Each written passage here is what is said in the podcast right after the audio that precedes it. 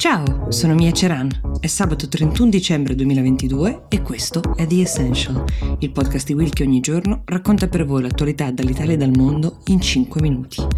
Oggi, come ogni sabato, la selezione l'avete fatta voi.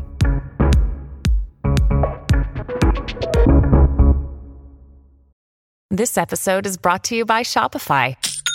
Forget the frustration of picking commerce platforms when you switch your business to Shopify, the global commerce platform that supercharges your selling wherever you sell. With Shopify, you'll harness the same intuitive features, trusted apps, and powerful analytics used by the world's leading brands. Sign up today for your $1 per month trial period at shopify.com slash tech, all lowercase. That's shopify.com slash tech. Partiamo dal suggerimento di Francesca che da Reggio Calabria ci chiede di parlare dell'incredibile storia che ha portato solo ieri all'arresto di Andrew Tate. Chi è Andrew Tate? Se non lo conoscete si tratta di un personaggio piuttosto discusso, lui è un ex campione di kickboxing, ha una doppia cittadinanza americana e britannica, era diventato famoso anni fa per essere stato espulso dalla casa del grande fratello in seguito a dei commenti misogini, però ha trovato un suo ampio seguito sui social, di fatto è diventato un influencer, i suoi video virali sono visti da milioni di utenti. Lui parla ai suoi follower, principalmente uomini, come potete immaginare, di come gestire donne e denaro. Siccome i suoi contenuti sono abbastanza borderline, spesso anzi sono ben oltre, si passa da cose come le donne devono stare in casa, non possono guidare, sono proprietà privata dell'uomo, addirittura teorie complottiste di vario genere. Tate è stato più volte bannato in passato sia da Meta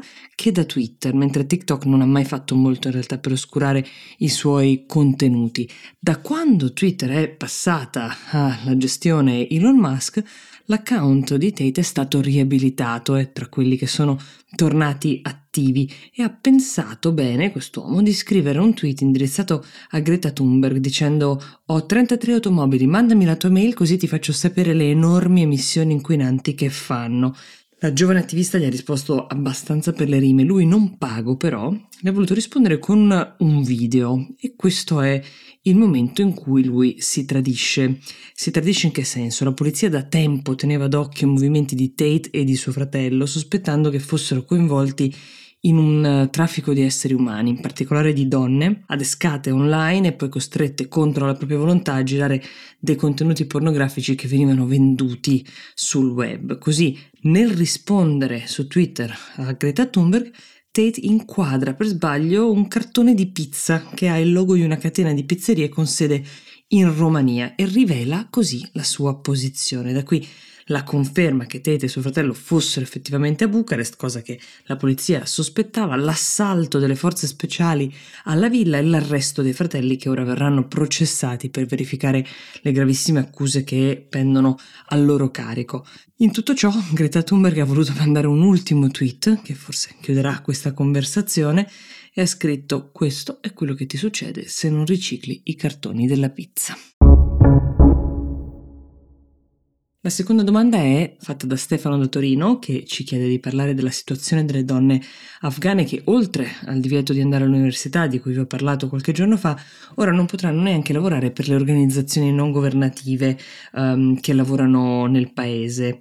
Questo lo ha spiegato il portavoce del Ministero dell'Economia afghano e um, ha spiegato anche che la causa di questo divieto è il fatto che in questi ambienti spesso non si rispetta il codice di abbigliamento islamico e non lo rispettano le donne che lavorano in questi posti. È un codice, lo ricordiamo, che è stato reintrodotto con il rientro dei talebani nel paese. Potrebbe sembrare una limitazione minore rispetto al divieto delle donne di prendere parte alle lezioni all'università, però il lavoro delle organizzazioni non governative è abbastanza essenziale in Afghanistan e il personale femminile è fondamentale per garantire alle donne aiuto e supporto. Queste non possono avere infatti rapporti con uomini che non siano della propria famiglia, quindi anche con uomini che lavorano nelle ONG sarebbe impossibile relazionarsi. I talebani hanno chiarito che il divieto si applica solo alle organizzazioni dell'Akbar, l'Akbar è l'organismo di coordinamento afghano per le organizzazioni umanitarie, quindi in realtà le donne che lavorano ad esempio per le Nazioni Unite dovrebbero essere escluse da questo divieto, però l'Akbar comprende più di 180 ONG. Il ritorno dei talebani, altra cosa che abbiamo raccontato diverse volte qui su The Essential, ha gettato un po' l'economia dell'Afghanistan nel caos. Più di mezzo milione di cittadini ha perso il proprio lavoro nell'ultimo anno e mezzo, mentre il World Food Program ha affermato che l'Afghanistan sta affrontando la peggiore carestia degli ultimi vent'anni. Le Nazioni Unite hanno minacciato di interrompere anche loro il flusso di aiuti umanitari qualora le autorità non dovessero revocare questo divieto, però anche qui è uno scenario che potrebbe finire per svantaggiare ancora di più la popolazione afghana. The Essential per oggi si ferma qui, io vi auguro un buon weekend e vi do appuntamento lunedì 2 gennaio.